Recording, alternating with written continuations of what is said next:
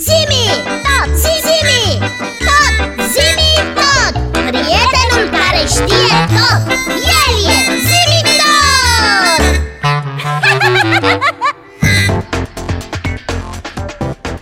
Bici, Dăp, este ora zimi tot!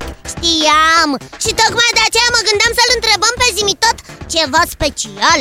Ceva special? Mhm. Dar credeam că tot ce l-am întrebat până acum este special Ei, ai dreptate, dar, dar astăzi aș vrea să-l întreb ceva și mai special Cât de special? Foarte special, cel mai special, ultra special, nemaipomenit de știu. Hai că m-ai făcut curioasă Ce vrei să-l întrebăm astăzi? Până acum, Zimi tot ne-a vorbit despre marile invenții ale omenirii, așa este? Așa este Acum, aș vrea să-l întrebăm despre una dintre cele mai mici invenții ale omenirii Mi-e teamă că nu reușesc să-mi dau seama despre ce este vorba Tot ce a fost inventat de omenire, dacă a fost util, a fost mare Nu zău, ce chibritul? Chibritul e mare! Chibritul?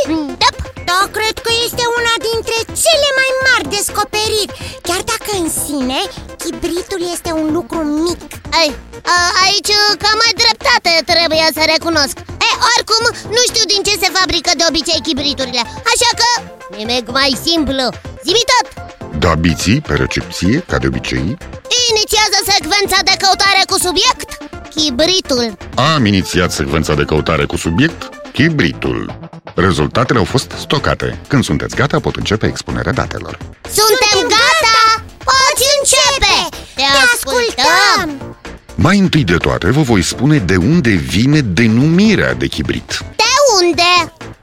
Alchimiștii arabi numeau sulful chibrit și susțineau că metalele, absolut toate metalele, sunt formate din chibrit, adică din sulf, sau zibac, adică dintr-un amestec de sulf și mercur. E, să înțeleg că sulful este folosit la fabricarea chibriturilor Da, biții, sulful este o componentă importantă a unui chibrit. De unde vine sulful? E, și de ce este folosit la fabricarea chibriturilor? Pentru că arde foarte ușor biții. Proprietatea sa de a arde cu ușurință a atras atenția omului încă din vechiul Egipt. Da, sigur Iarăși egiptenii Da, sigur, biții, iarăși egiptenii. De ce se numește sulf? De unde vine numele acestui element chimic? Denumirea latinească a sulfului este sulfurium și provine, după opiniile specialiștilor, de la cuvântul sanscrit sulvari, care înseamnă inamicul cuprului, deoarece cuprul încălzit cu sulf se transformă din roșietic și lucios în sulfură de cupru de culoare neagră. Homer, în anul 900 înainte de Hristos, menționează atât în Iliada cât și în Odiseea arderea sulfului pentru dezinfecții sau folosirea acestuia pentru tratarea bolilor de piele. Sulful folosit în tratarea bolilor de piele Gata, am notat Din textele asiriene care s-au găsit în biblioteca lui Asurbanipal din Ninive, rezultă că sulful se obținea atunci din apele izvoarelor fierbinți de pe malul Tigrului. În Biblie este menționat sulful în sensul că orașele Sodoma și Gomora ar fi fost nimicite de o ploaie de sulf provocată probabil de o erupție vulcanică. Pliniu arată că dacă se arde sulf la întuneric, flacără salividă transmite pe fețele asistenților paloarea morții. Discoride citează sulful ca remediu în bolile de piele, așa cum am mai spus. Deci sulful se găsește în pământ Da, biții, la fel ca mai toate mineralele. Mineral, element chimic A, Am notat Important este și faptul că sulful a fost folosit încă de la început la fabricarea prafului de pușcă. Praf de pușcă? Daiții. Apariția prafului de pușcă, al cărui descoperitor este considerat de cei mai mulți ca fiind călugărul Roger Bacon, care l-a obținut pe baza unor rețete alchimice arabe, găsite la Paris în timpul celor 10 ani cât a stat în capitala Franței, dă o nouă importanță sulfului. Rețeta prafului de pușcă era inițial 75 de părți azotat de potasiu, 12 părți sulf și 13 părți cărbune. Mai târziu, azotatul de potasiu a fost înlocuit cu cloratul de potasiu. În anul 1772, Lavoisier, după studiile făcute asupra combustiei, arăta că sulful este un element chimic. Lavoisier, chimist francez Am notat! Adevărata importanță a sulfului apare însă prin întrebuințarea sa la fabricarea acidului sulfuric, cel mai important dintre acizii pe care îi folosește industria chimică. Duș, acid sulfuric Am auzit că este o substanță foarte periculoasă. Așa este, Iții, o substanță cu care nu e de joacă. Uh, uh, poți continua, zi tot. Utilizările sulfului se extind mereu, de la fabricarea acidului sulfuric, care rămâne principala sa cerere, la vulcanizarea cauciucului, la fabricarea unor medicamente, cum ar fi sulfamidele, și mai ales a unor coloranți și apoi la rafinarea petrolului, devenind una dintre materiile prime indispensabile industriei chimice moderne. Deci medicamentele numite sulfamide conțin sulf. Ha, Am notat. Ha, Probabil că din această cauză se și numesc sulfamide.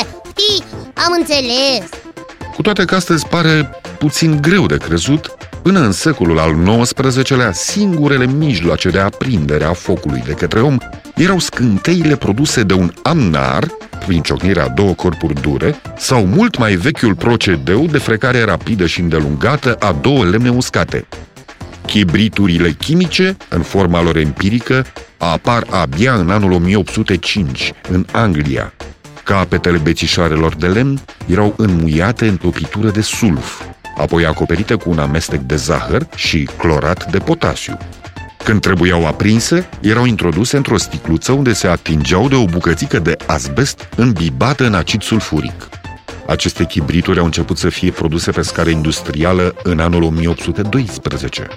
Cu toate că ofereau o alternativă la aprinderea focului, prezentau două inconveniente foarte serioase. Care? Dificila și periculoasa manipulare a recipientului de sticlă plin cu acid sulfuric, biții, și, al doilea motiv, posibilitatea de a se produce o explozie din cauza bioxidului de clor, ce la naștere din această reacție. Reprezentând totuși un progres, aceste chibrituri au fost fabricate până în anul 1845. Wow! Nici nu știam că și chibriturile au o istoria lor Și mai ales una atât de bogată Da, Biții, numai că această istorie o voi continua data viitoare. Pentru că astăzi acumulatorii mei s-au terminat. Ce vorbești prea mult despre chibrituri Mai multe lucruri ne-ai spus despre sulf Eu am aflat multe și despre sulf Iar data viitoare vom, vom afla mai multe despre chibrituri Acum însă trebuie să vă spun la revedere, Iții, la revedere, Biții. Ne reauzim data viitoare tot aici pe 99.3 FM. La revedere și vouă, copii, și nu uitați că aștept în continuare întrebările voastre pe adresa zimitot, coada lui maimuță, itibiții.ro Încă o dată, la revedere! La revedere, zimi tot! Chibritul, precum să știe, stă cu minte în cutie Dar cu el nu e de joacă, fiindcă rău poate să facă.